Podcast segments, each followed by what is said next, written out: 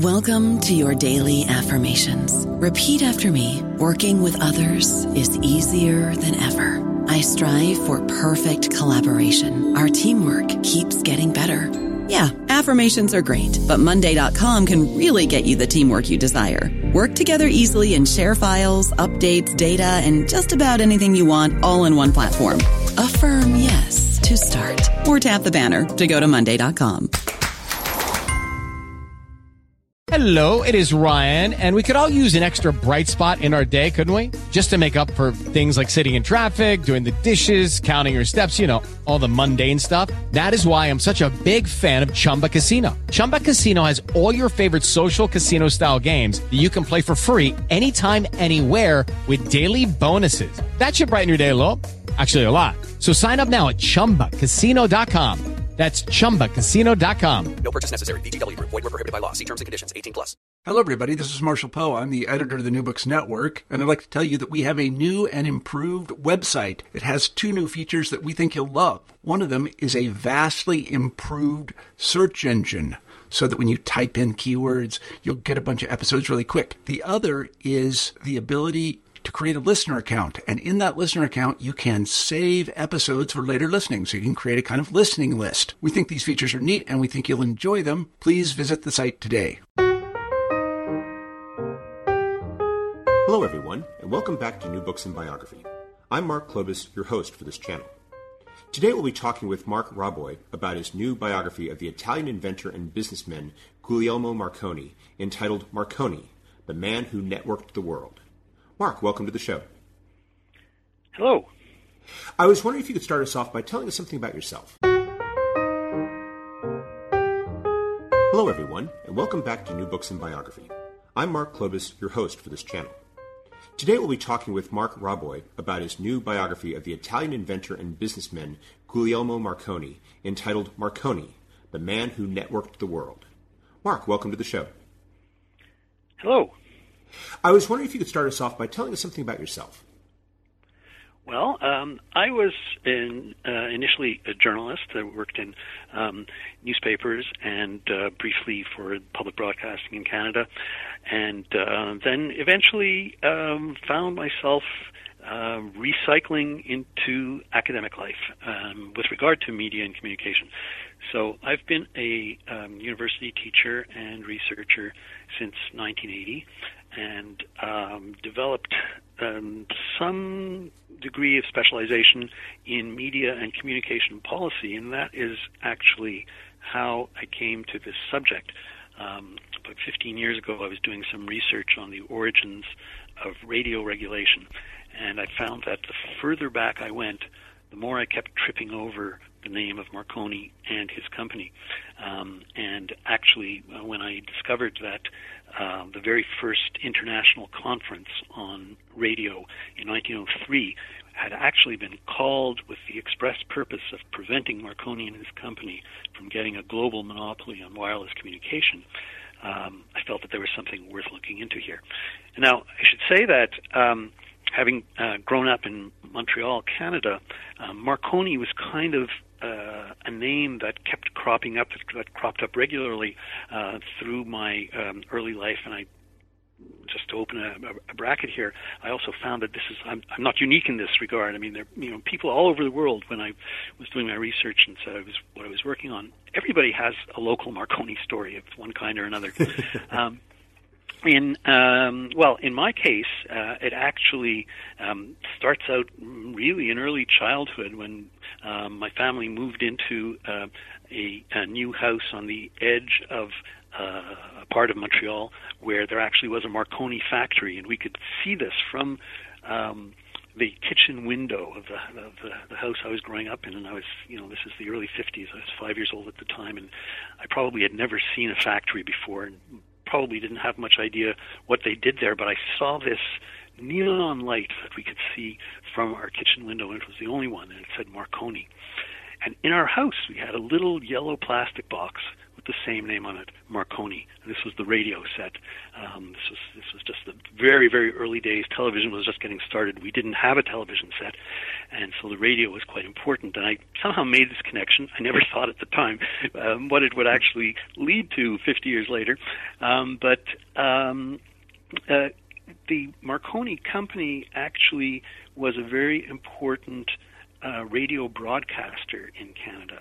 Uh, Marconi's Canadian subsidiary had started the first Canadian commercial radio station um, in 1919, and they a- actually uh, have something of a claim, a rivalry really between um, uh, Marconi's Montreal station and uh, the Westinghouse station in Pittsburgh, Pennsylvania, both claim to have been the first radio station um, in um, in the world. And well, let's leave that aside. But the point is that um, that uh, uh, as I was growing up, of course, you know, we listened to the radio, and whenever uh, they were doing just you know their self promotion, it was always this is CFCF radio, the Marconi station, and in um, in Montreal, and um, this went on really till the late 1960s when uh, the Canadian government um, brought in um, uh, foreign ownership restrictions in radio and broadcasting, and the Marconi Company, which was a British-owned company, um, was obliged to uh, to sell their assets to um, to uh, Canadian investors, and so that was that was the end of that. But so, as I say, fast forward then. So when I discovered later on, as a uh, an academic researcher, that um, there was you know this really powerful Marconi connection in the early days of radio around the turn of the 20th century. I started looking into it a little bit more deeply, and then there was one of those things which are really, you know, kind of serendipitous occurrences that you hear about. around the time that I was just beginning to get interested in this, I discovered completely by accident that there were uh, some important archives just opening um, to uh, just becoming accessible to researchers in Oxford, England, where um, the Marconi Company, uh, which had been based, which was based in England, um, in the early 2000s, uh, decided they wanted to um, get rid of uh, all their their, their accumulated um, uh, a lot of paper, basically, uh, that had been accumulated going back to the very, very early days of the company. And um, these archives ended up in Oxford. I, I happened to be um, in London in, in the fall of 2008, and I and I read somewhere that that the, these archives were opening up, and I went down to Oxford and had a look. And I spoke to the archivist and said, um, you know, if I wanted to work in these archives, how much time do you think it would take? And he said, um, how much time do you have? And that was that that in itself uh, kind of sparked my interest, and and so I, I made a few incursions to the archive, and at that point, I still wasn't thinking of writing a biography. I was thinking more of writing, um, you know, a, a policy uh, history paper on, you know, where did radio regulation come from? Maybe using the Marconi Company as the peg.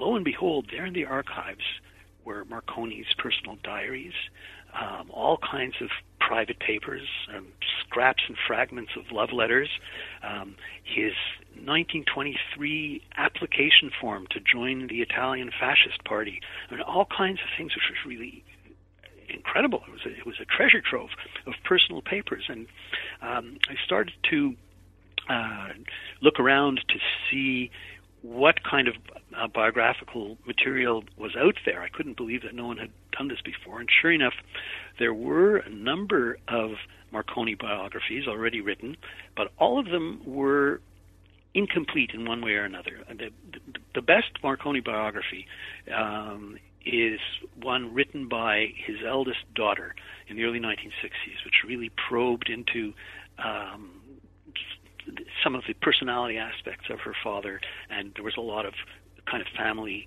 anecdotal detail there. But that was obviously it was a daughter's memoir, so it's not not not really uh, a full fledged biography. And there were other biographies written by um, colleagues. Uh, his uh, second wife, who became his widow, eventually wrote a memoir as well. Um, and there were uh, a number of attempts to write independent biographies, but they were they were all limited by ha- uh, having had access to only a part of the story.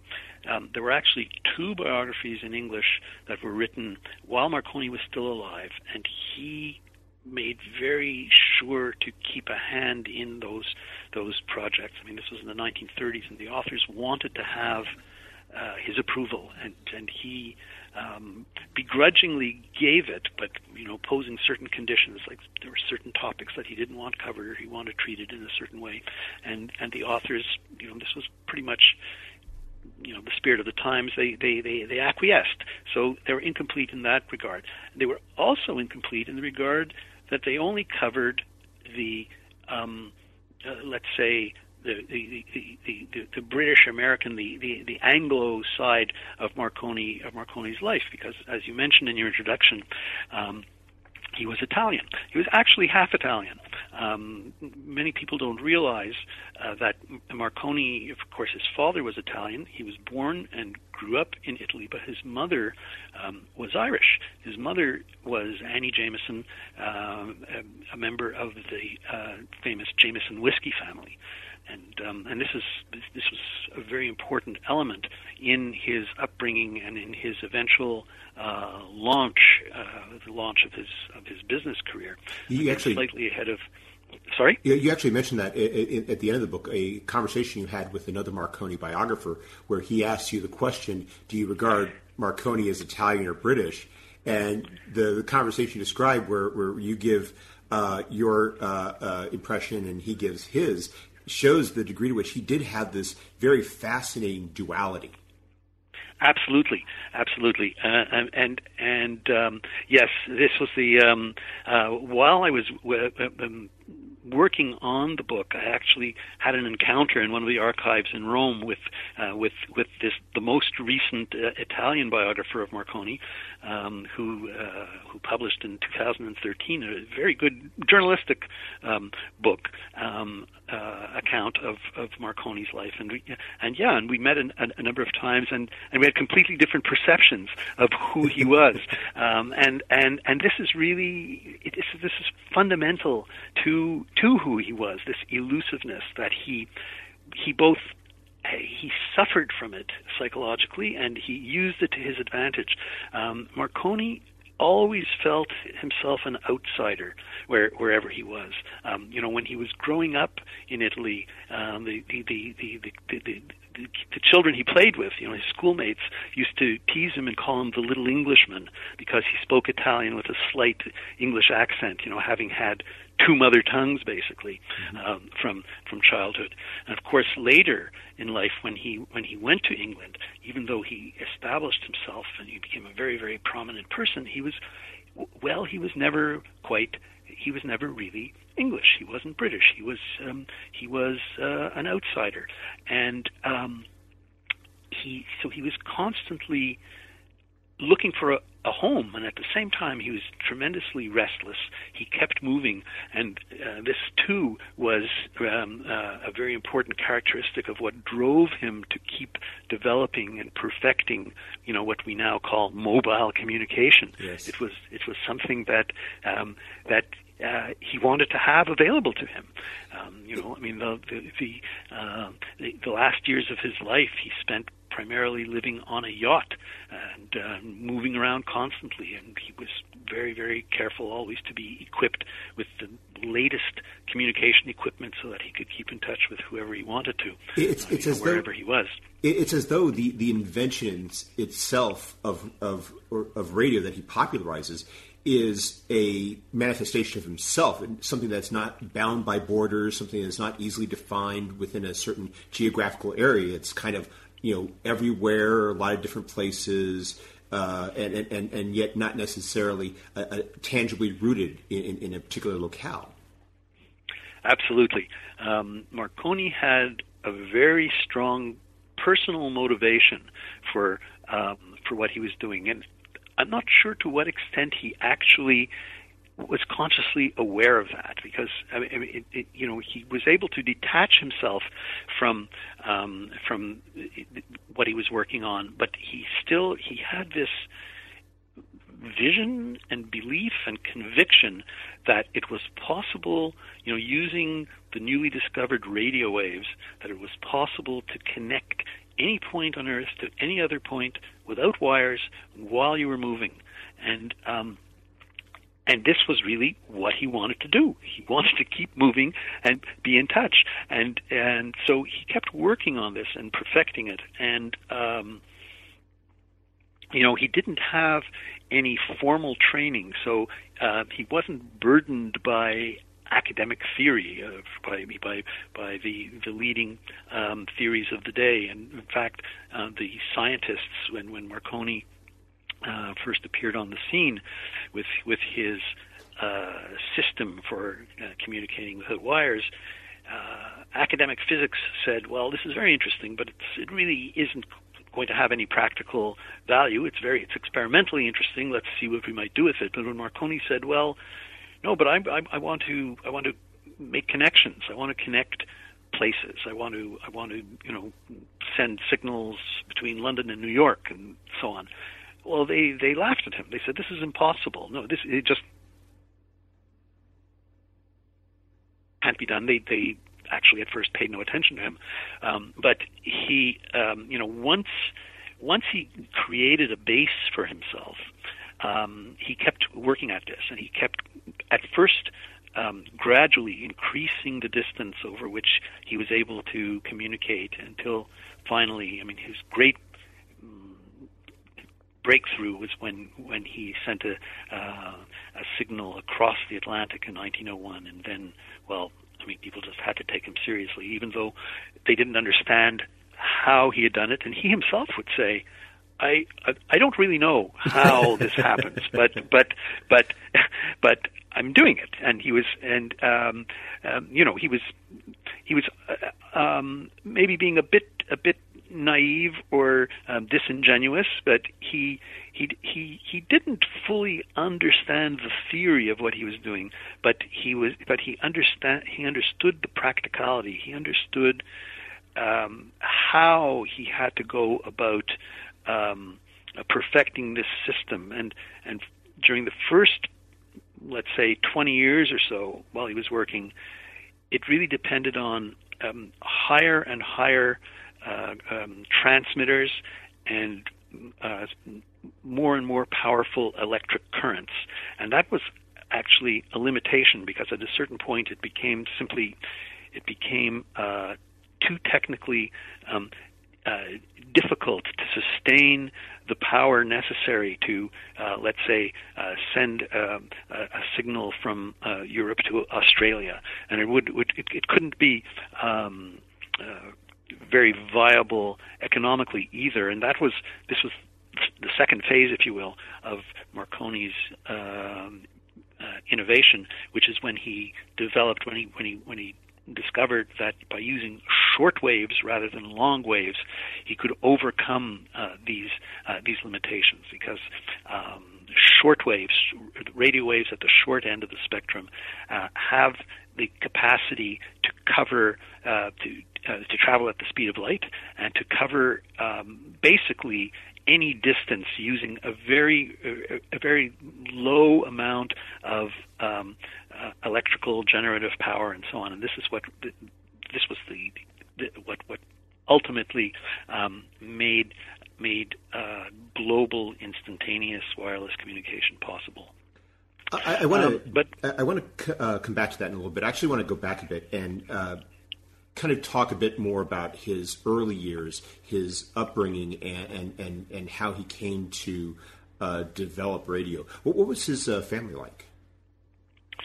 Well, um, Marconi's his his father's family uh, was a um, we might we might call them nouveau riche today. I mean, they were they were. Uh, I mean, Mar- Marconi's grandfather uh, on his father's side was the first person in his family uh, to read and write, and he uh, and consequently um, he became you know rather prosperous locally in the area around uh, Bologna and, north central Italy, uh, where he um, did all kinds of um, uh, business dealings and and was able to you know accumulate um, a, a, small respectable amount of, of, of wealth. And then um, his sons Marconi's Marconi's father and his uncles um, built that up a bit a bit further. So they they were they were relatively prosperous uh, locally.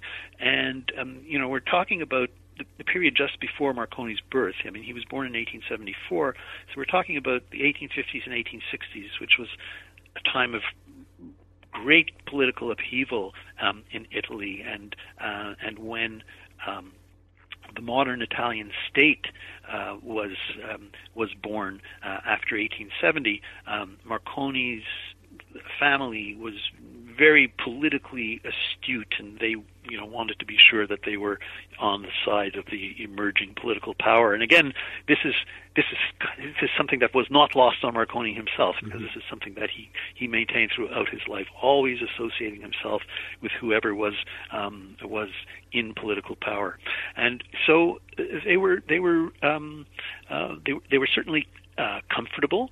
Marconi could have probably lived out his life as a landed gentleman, um, basically overseeing the management of of uh, an inheritance. I mean, he, he his his father um, Marconi grew up in a in a villa uh, ten miles uh, south of the city of Bologna that uh, that was purchased that the family had purchased. Um, uh, sometime before Marconi's birth, and so you know there's a very substantial uh, manor house and a lot of land around it, which was being um, farmed by uh, basically you might call them tenant farmers, um, and uh, so uh, he he was he, he grew up in a society where uh, he would have either gone into um, into the Navy or um, uh, it, it, as as form of as a form of schooling or a possible career, or gone into the um, the family business. Um, but as a child, he showed no capacity for conventional schooling, and yet at the same time, he had this um, tremendous interest in um, tinkering with um, newfangled uh, bits of uh, uh, electrical materials and so on. And um, his mother encouraged him in what what he was doing. His father was very concerned that you know the lad might never amount to anything and what was he doing? Spending all his time um, locked away in a room in the the attic of this of this manor when uh, other young boys uh, his age were out um, chasing girls or whatever young boys do, um, and um, so he as a as a teenager he was he was uh, you know, he was like like the kind of computer geeks that we hear about today, working in their parents' garages and tinkering with things, and and um, um, but you know, Marconi was he was also at the right place at the right time. I mean, that was that was something that he, he, he had good fortune in the sense that while he was working away at um, you know trying to invent something or other. He didn't have a very clear idea at first.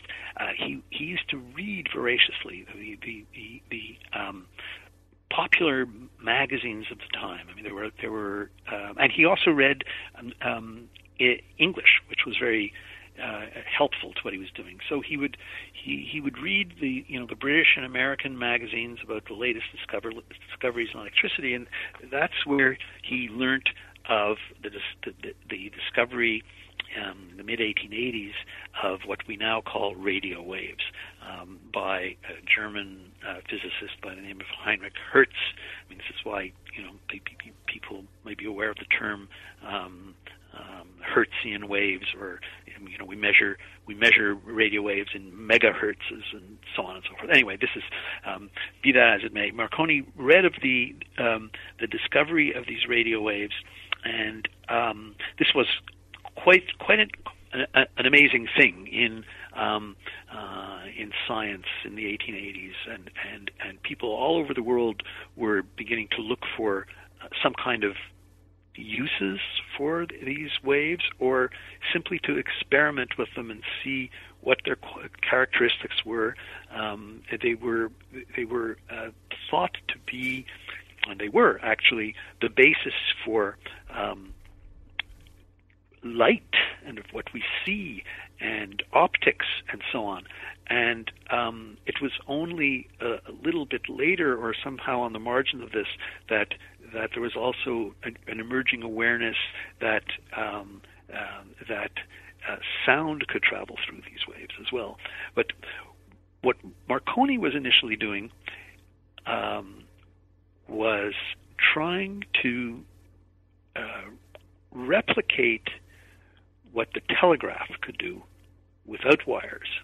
So he set himself up with a Morse code tapper, and he um, managed to, uh, by generating a fairly small electrical spark, uh, he managed to elicit a response in a receiver across the room that he was working in. So, in other words, he would he, he, he tapped on his Morse code tapper, and across the room there was a response. And when he did this in his, his father's attic at the age of 20 or so, he really he, he was taken with the the notion that this is something that would be able to be to to to do um, uh, connecting any point and any other point, and it was just going to be a matter of perfecting this this system. Now, if we put ourselves in the context of the time, the dominant technology, the new technology of the day, was the telegraph.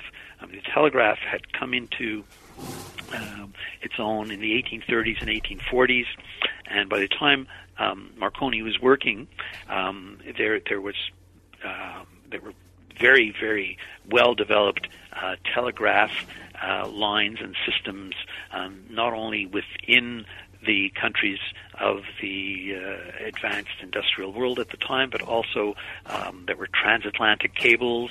There were um, so so long distance communication was already a reality, um, but it was tied to the wires, and it was tied to the places where wires could go, and uh, it was subject to the vulnerability that the, the, the, cables could could break, they could become um, defective, or in time of war they could be cut, and um, there were uh, various efforts going on, particularly in um, Britain, the United States, and in Germany. In other words, the countries that were that, that saw a military or a geopolitical interest um, in this. There were efforts going on to try to develop ways to um, do telegraphy without wires. But no one before Marconi had the idea of using the newly discovered radio waves to do this. And that's what um, actually created the breakthrough because it was it was possible and it had been demonstrated that one could send messages across very short distances wirelessly, you know, using with using various techniques. But it wasn't it wasn't a practical system. It wasn't something that could that could actually um, uh, that one could see uh, replacing or, or replicating what the what the wired telegraph was able to do. Because if if you consider that at the time um, international travel, transcontinental travel was primarily uh, at sea. Well, you know, if you if you were traveling, if you were crossing the Atlantic on a ship, you were going to be out of contact for at least a week, and so that was a limitation. If you were if, if you were operating a navy, as um, the British and the Germans were doing, for example, at the time, well, then you couldn't communicate between your be, be, between ships, um, or simply for more um, mundane commercial or personal purposes, um, you couldn't. It was very difficult to communicate between um, a, a mainland and an, an offshore island, uh, where, for one reason or another, it might be uh, um, might not be feasible to, to lay cables. I mean, the Hawaiian Islands, for example, I mean, this was one of the first places where the Marconi Company had a contract uh, was to uh, was to create to, to to set up connections uh, uh, connecting the Hawaiian Islands wirelessly in the late 1890s. So, um, Marconi working in his in his father's attic in Italy had, had developed this embryonic system that and was at that point that both his father and his mother realized that there was something here. His father saw the, the commercial possibilities for it, but there wasn't much, you know, in Italy in the 1890s. That this was not an environment for, um, you know, setting up the type of company that would be um, uh, helpful for um, exploiting something like what Marconi had done. They thought of offering the invention to the Italian government, and they were advised by um, people close to the family who were who had connections in government that this would not be a wise thing to do um, because of the political context and so on. And then they had the idea of why not go to why not go to England, where where through the the mother's family there were business connections. Um, London was the global capital of uh, of the of the world economy at the time. There were all kinds of possibilities there, and they had the family connections. And this is something that that, that maintained that that stayed with Marconi throughout his life. The imp- importance of the support of his family and a close network of associates. So Marconi's 22 years old. His mother takes him to England, and um, um, and they where they have uh, she has a nephew, Marconi's cousin, a man by the name of Henry Jameson Davis, also from the Jameson family, um, who is um, an engineer working in the financial city of London, well connected. He um, he puts together a group of what we would call today venture capitalists small investors. They put together uh, seven or nine of them put together a sum of um, 100,000 British pounds, which is a substantial um, sum of money at the time. I mean, it's um, um, today it would be of the order of seven or eight million dollars, taking into account the difference between the value of money at the time and uh, and our time today. And they create a company and the company has one asset, Marconi's patent. Because the, first thing that they that they do when Marconi and his mother arrive in England is they patent his um, invention, and uh, so that it can't be taken, copied, used by anybody else. They create the company. Marconi sells the patent to the company, and the company proceeds to um, look for outlets for it worldwide. They begin by actually patenting it um, wherever wherever it's possible to do that. One of the things that really stands out in in, in that uh, part of your account is how quickly people uh, take to Marconi's invention.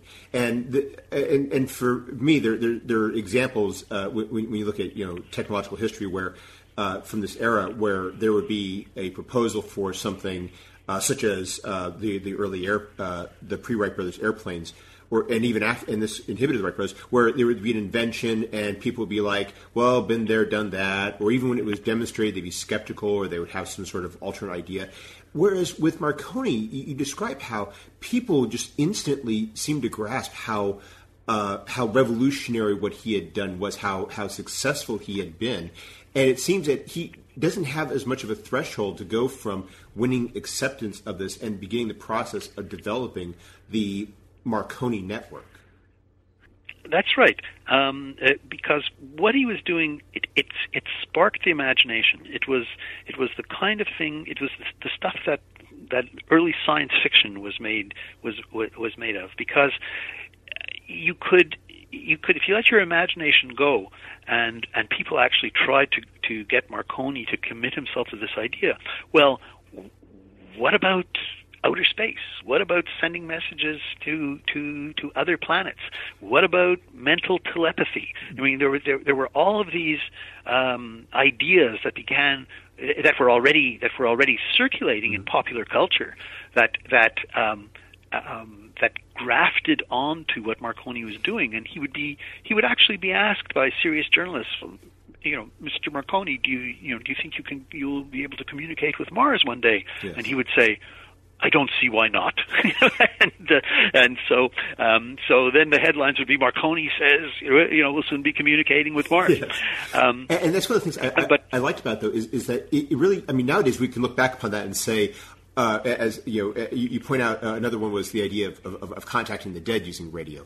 And nowadays we can look back upon that and scoff and, and roll our eyes and say how utterly ridiculous they were. But at the time, you know, when, when, it, when radio was brand new, it seemed like anything was possible. The very idea of wireless communication seemed to be no less, uh, n- no less. Uh, magical than this idea that maybe we could use it, say, to uh, transmit brain waves, you know, to each other, or reach out to our, our dearly departed and contact them. Right. I mean, in, I mean, certainly in, in you know in the popular imagination. I mean, if you were, I mean, this is one of the one of the both one of the reasons. I mean, it's one of the reasons why the, the the press was so fascinated by Marconi was because there already were these these other ideas um, uh, circulating in groups. Um, you know, there was something uh, called the Society for Psychical Research, which was started in England and and, and, and already and also had followings um, in the United States, which was which was taken very very seriously and was and, and basically it was an attempt to explain phenomena that didn't seem to have any kind of scientific basis and and and Marconi's wireless was was seen as this sort of thing. Um, again, as I mentioned as I mentioned earlier, uh, academic physics um, thought it had an explanation for um, for um, wireless communication and thought that it would be that wireless communication would be very um, very limited. Um, but uh, uh, alongside that, um, it was just it just seemed to be inexplicable. I mean, when people and Marconi used to demonstrate, he would he used to hold he used to hold public demonstrations. He would he would never do that until he was absolutely sure that it would be successful. In other words, once he had, as he progressed, you know, once he was able to not only communicate across a room, but across um, a mile or two miles, or eventually, you know, when he um, when he sent when he when he sent the first message, the first message across the English Channel, he had journalists present, but he knew that it, he was going to be able to do it because he had tested it, uh, pre-tested it before. So uh, there there were um, there were witnesses to what he was doing, and yet um, there was no apparent explanation.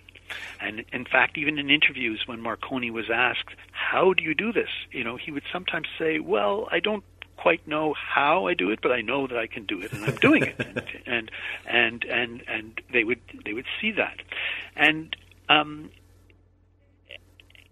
when he actually it was it was when when he managed to uh, send a signal across the English Channel that he set himself the goal of crossing the Atlantic with a wireless with a wireless signal. The big And, thing. of course. You know the the English the you know the English Channel is was about forty miles, and the Atlantic was about two thousand miles, and yet you know Marconi he intuitively understood that the properties of the airwaves would be basically um, the same in the two cases.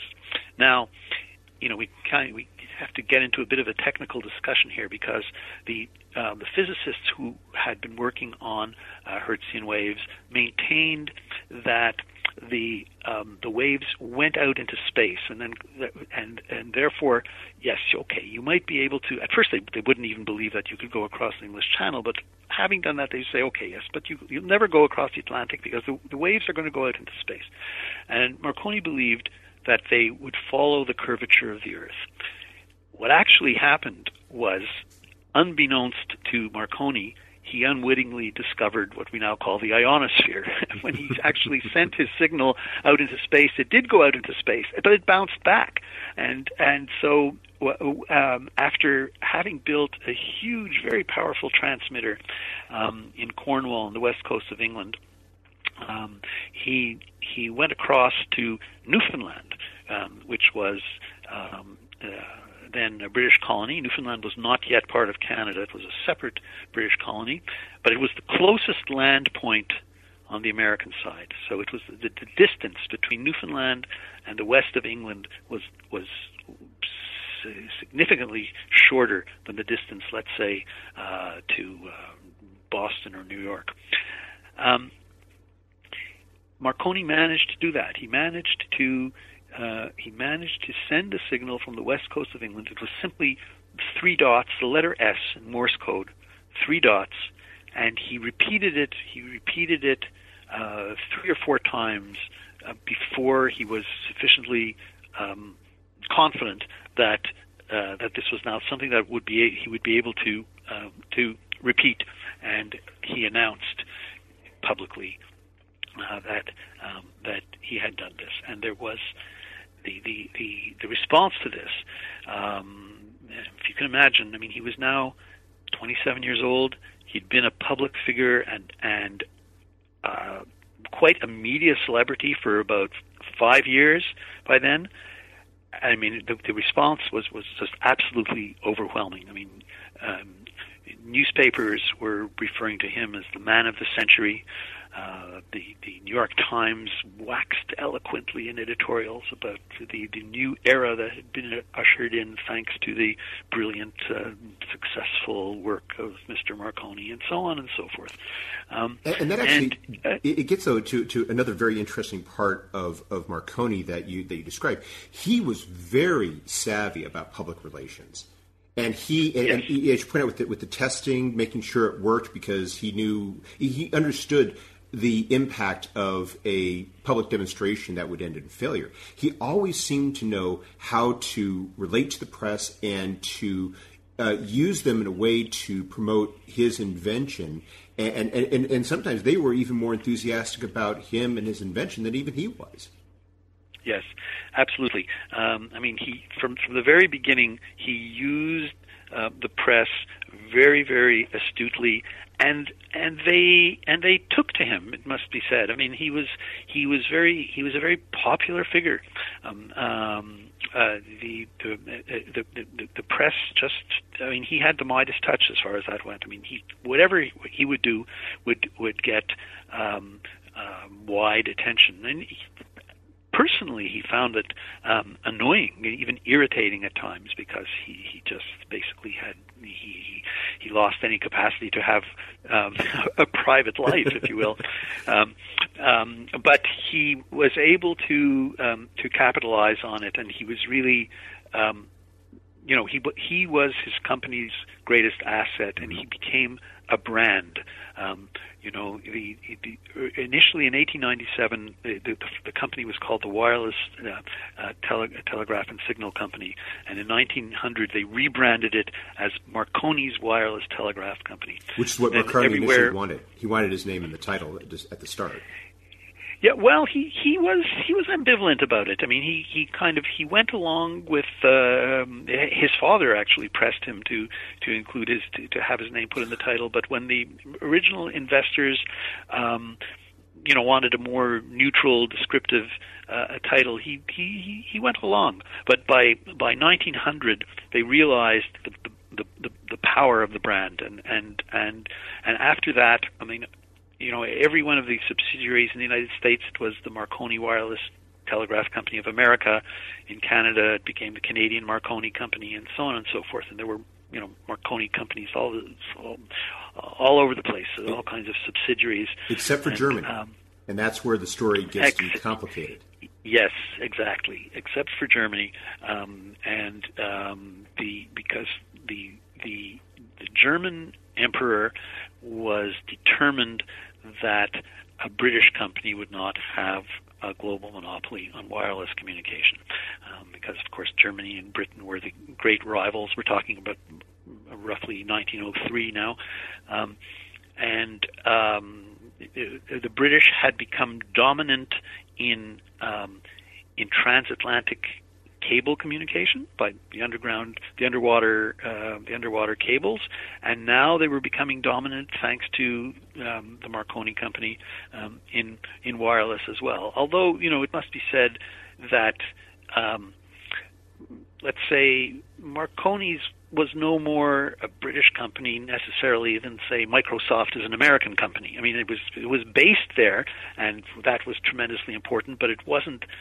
organically tied to the government. It wasn't. It wasn't. A, it wasn't a government corporation. It was. Uh, it was a you know, a, a, a privately owned uh, capitalist enterprise operating in, a, in, in, in, in, in the context of uh, um, of uh, a great power.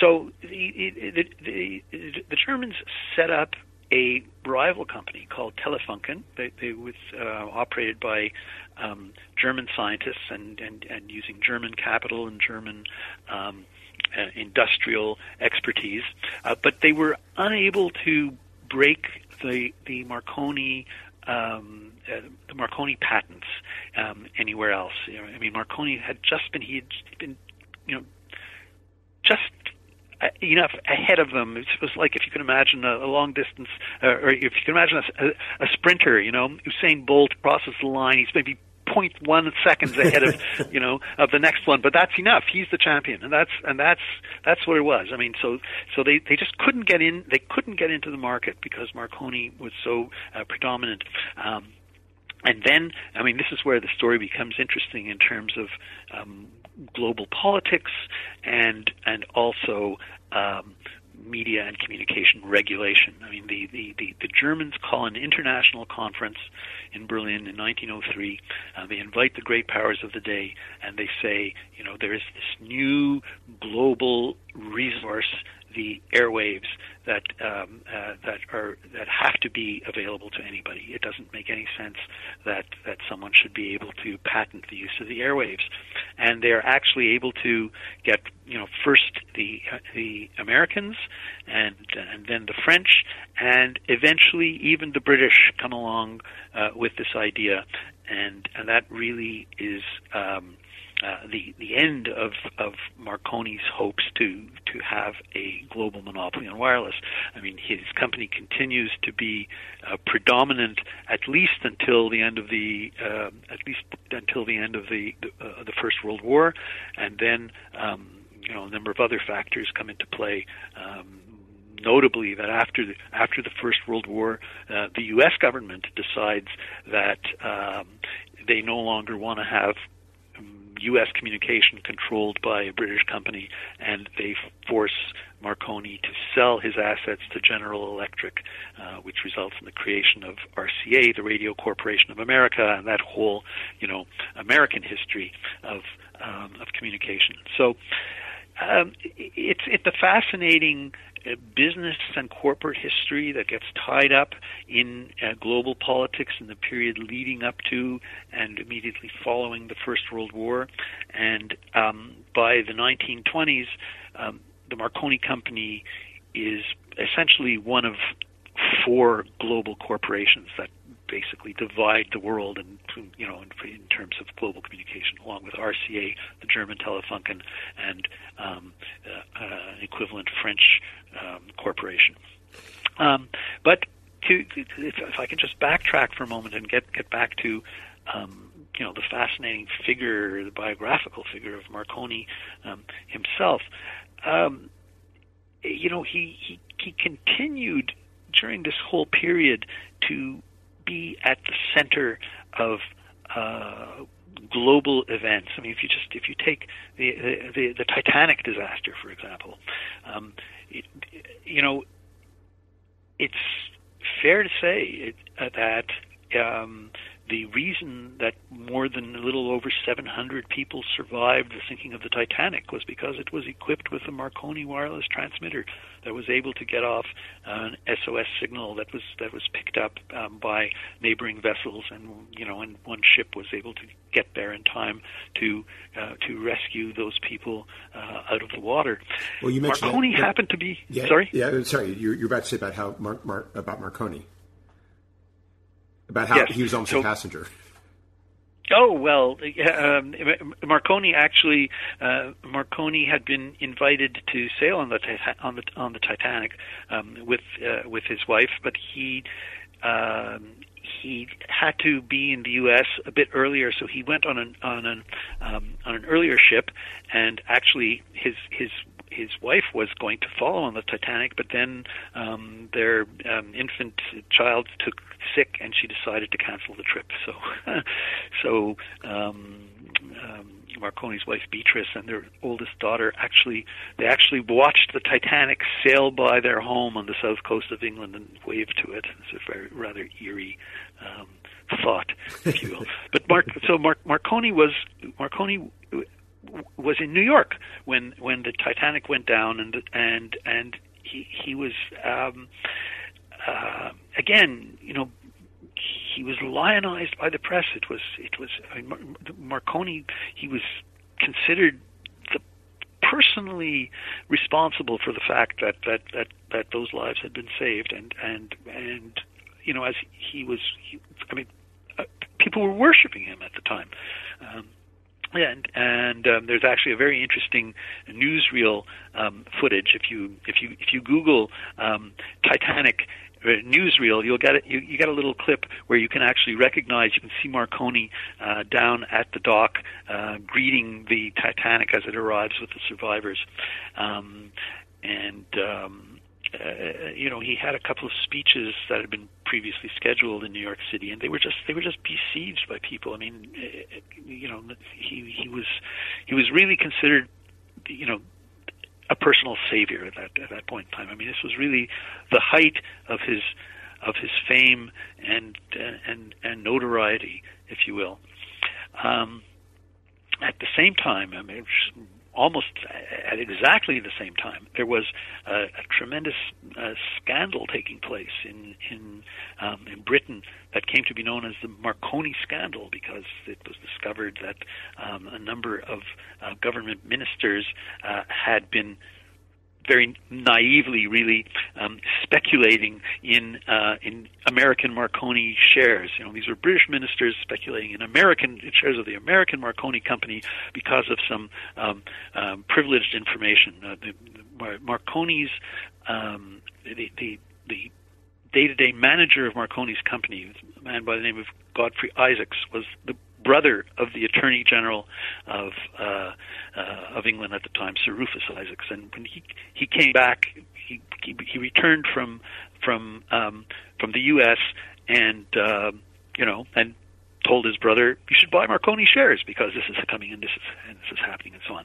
Well, at the same time, of course, you know the Marconi company in Britain was a client was doing business with the government, and you know in those days there there there weren't any kind of rules written down to you know prohibit uh, this this kind of uh, dealing, but the press got onto it, and uh, came to be known as the Marconi scandal. And Marconi was always personally uh, he, he he he was mortified by by having his name uh, associated with a scandal of this of this sort because, um, as he always maintained, he himself had had nothing to do with it. This was another thing about Marconi. He was he was Mr. Teflon. He was able to. He wasn't involved in the speculation of shares, uh, and and and it was unfair that his that his name, because it was the name of the company, um, would be uh, would be tainted in this in, in this way. So I mean, he was he really he literally he was literally a household word in in um, um, in at least four countries in, in, in, in, in Britain, the U.S., and Canada, and Italy, certainly. I mean, you know, Marconi, uh, a, a, a, a school child of 12 years old, knew who Marconi was. And, um, um, you know, the wireless wireless telegrams were called Marconigrams. Um, the wireless, uh, the um, uh, the um, the wireless transmitters that I referred to on the Titanic and other ships were called Marconi transmitters. The the, the people who operated them were called Marconi men, and uh, you know, and there was and, and Marconi had his own he had uh, his own publishing company that that that, that published you know magazines uh, with names like uh, the Marconigraph and so on. Um, and um, so it, it was a, he, he he was a personal a personal brand. And that's something um, that excuse me, and that's something that the uh, that the uh, that Benito Mussolini uh, seeks to benefit from in the 1920s. Yes, and um, and I was you, you, I, you've you've anticipated me very well because I was just coming to that. so we're we're up to you know we're up to the the, the end of the First World War now, and um, Marconi Marconi had been involved.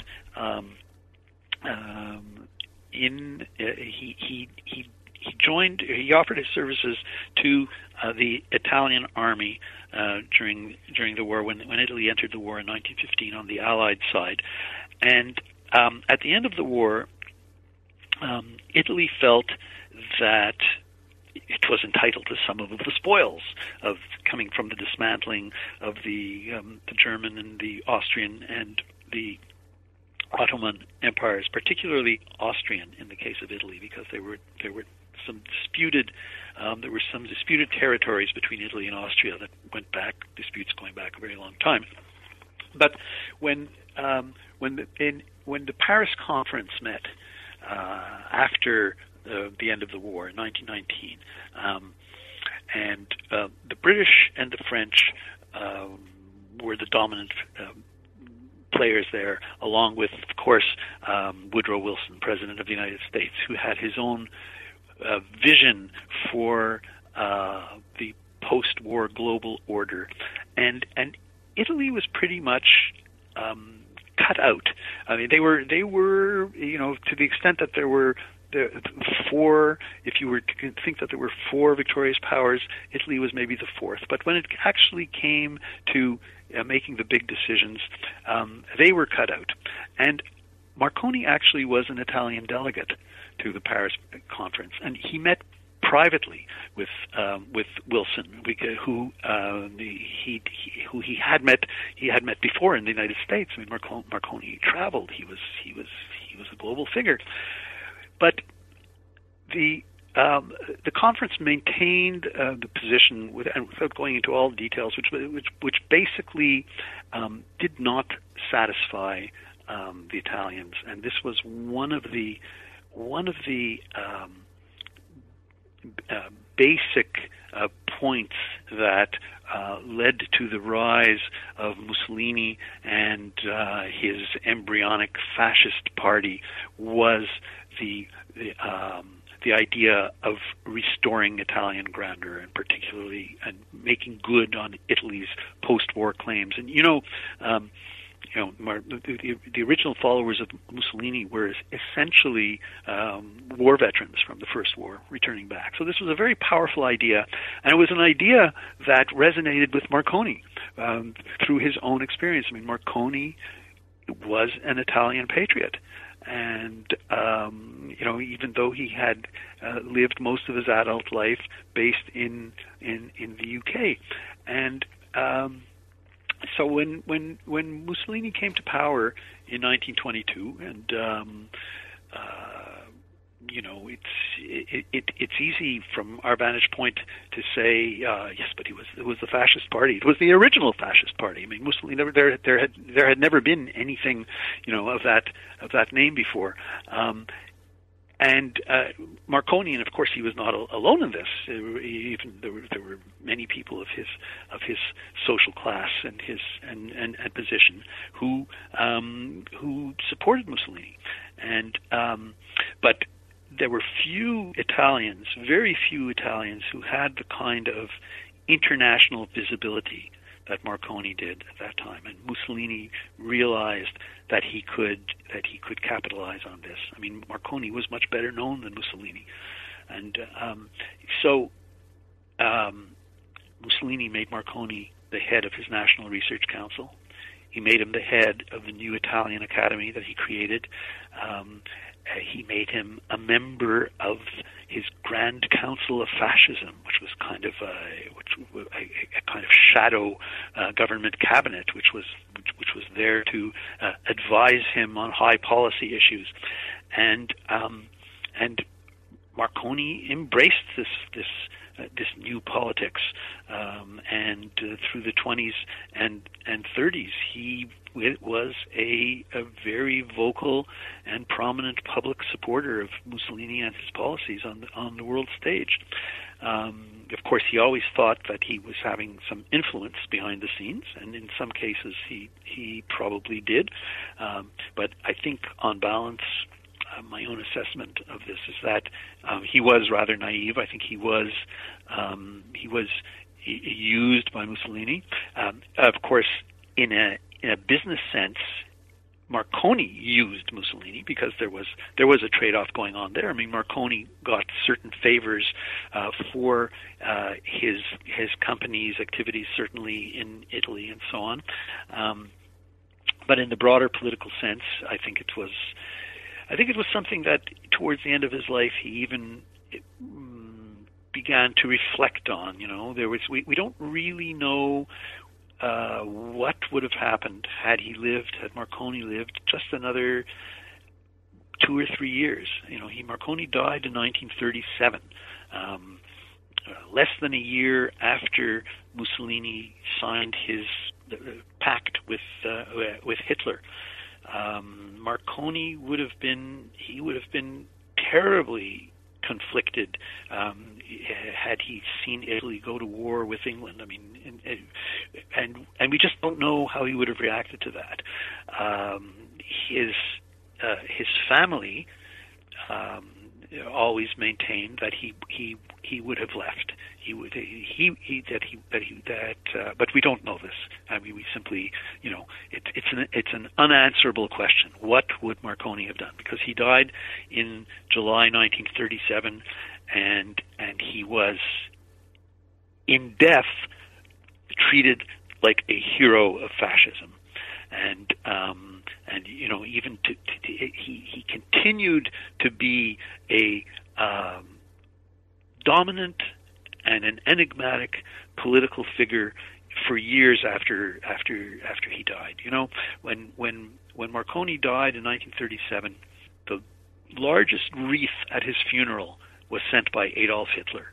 Marconi had never met Hitler. There, it is said that, Mar- that, Mar- that, that Marconi uh, would have refused to meet to meet Hitler. But again, this is something that we that uh, that we don't know. And yet, the other side of that coin is that in 1944, when um, after the fall of fascist Italy, um, you know, U.S. President Franklin Roosevelt, in his famous uh, radio speech on, on, on the fall of Rome um, referred to the, the, the four glorious sons of the Italian people: uh, Michelangelo, Dante, Galileo, and Marconi.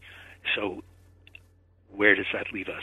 Mm-hmm. Um, you know, this is something again that, um, as a biographer, I wish I had answers to all these questions, but there are there are some things, and I, and I really, you know, I struggled to look for these answers. I wanted to be able to to to understand what was it? I think I did understand what it was that attracted Marconi to fascism. I mean, it was this this lifelong um, adherence to power. He always put himself next to um, whoever was in political power, and he was quite ecumenical about this. You know, I mean, in Britain, I mean, he even he worked with the first Labour government in the, in the 1920s.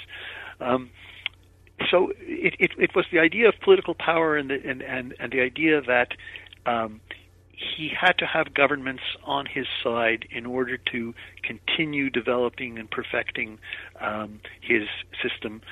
Um, and it was this profound sense of um, uh, that, that, that, that Italy was not being given its proper treatment on the um, on on the world stage. I mean, that's what attracted him um, to Mussolini. But then I, I, I also try to understand why he stayed, you know, because there were others who didn't as, as things became more and more difficult in the 1930s. Um, um, you know, Marconi had he had the stature. He could have he could have stood up to Mussolini. He could have left. He could have gone anywhere. I mean, there, he was, um, and and yet he chose to to remain and to to serve the the regime until the day he died. Um, what did he really believe? What did he really think he was um, he was going to achieve? Um, you know, there is it, it, it, it was really impossible you know, as hard as I tried, I could not nail that down. So it just it just remains an enigma. Yeah, some things will always remain a mystery in that respect. So. Well, we've taken up a lot of your time, but before we go, I was wondering if you could tell us what you're working on now. Right now, I'm working on trying to get the word out about this book. I mean, I have to say, I'm not. I'm. I'm. I'm really. Uh, um, I. I. I have some ideas of uh, of a next project, but I'm. I'm really, you know, I, I, I made the last changes to the book in early May. Um, it was something that I worked on it, it, just about every in every available moment for uh, a period of six years. Uh, I've accepted the thankless task of being department chair in my in my department at McGill, so that will keep me busy. Um, and uh, yeah, we'll just uh, we'll just have to see. But for but but but for now, I just you know I'm very happy to be doing. Um, you know the kind of thing that we've that we've done here today, and I just I just hope uh, you know to get feedback on this book. I, I do too because it really is an excellent comprehensive study, not just of the man, but of his business and, and in the context of the times in which he lived. Well, that's that's uh, yeah, that's that's what that's what I tried to do. I mean, it, it is a it's definitely a biography, but but the biography is also the pretext for looking at the times and and the importance of that time um, uh, for the way we live today, because we really are you know, living in the wake of, uh, of you know, of that period of, of, of early 20th century modernity and all the changes that were uh, um, that were taking place, uh, that were beginning to take place. We're we're living in the wake of that today. And I think it's one of the things that made, makes him such a modern figure in your book. He, the, the degree to which he is a uh, a, a, a, you know a, a, master of the social media of his day, the the degree to which he was this pioneering uh, technology uh, capitalist and, and, and the degree to which his technologies did change his world in, in very fundamental ways. Absolutely, and and I think you know it's also um, fair to say that, that that we're living in in the world that he envisioned and created. Well, thank you very much for taking some time out of your schedule to speak with us. I hope you have a wonderful day. Okay, thank you very much. It's been a pleasure.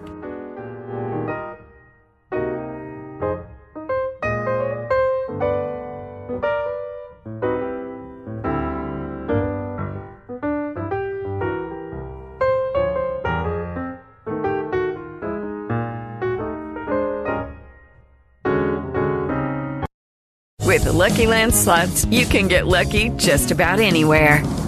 This is your captain speaking. Uh, we've got clear runway and the weather's fine, but we're just going to circle up here a while and uh, get lucky. No, no, nothing like that. It's just these cash prizes add up quick. So I suggest you sit back, keep your tray table upright, and start getting lucky. Play for free at LuckyLandSlots.com. Are you feeling lucky? No purchase necessary. Void where prohibited by law. 18 plus terms and conditions apply. See website for details.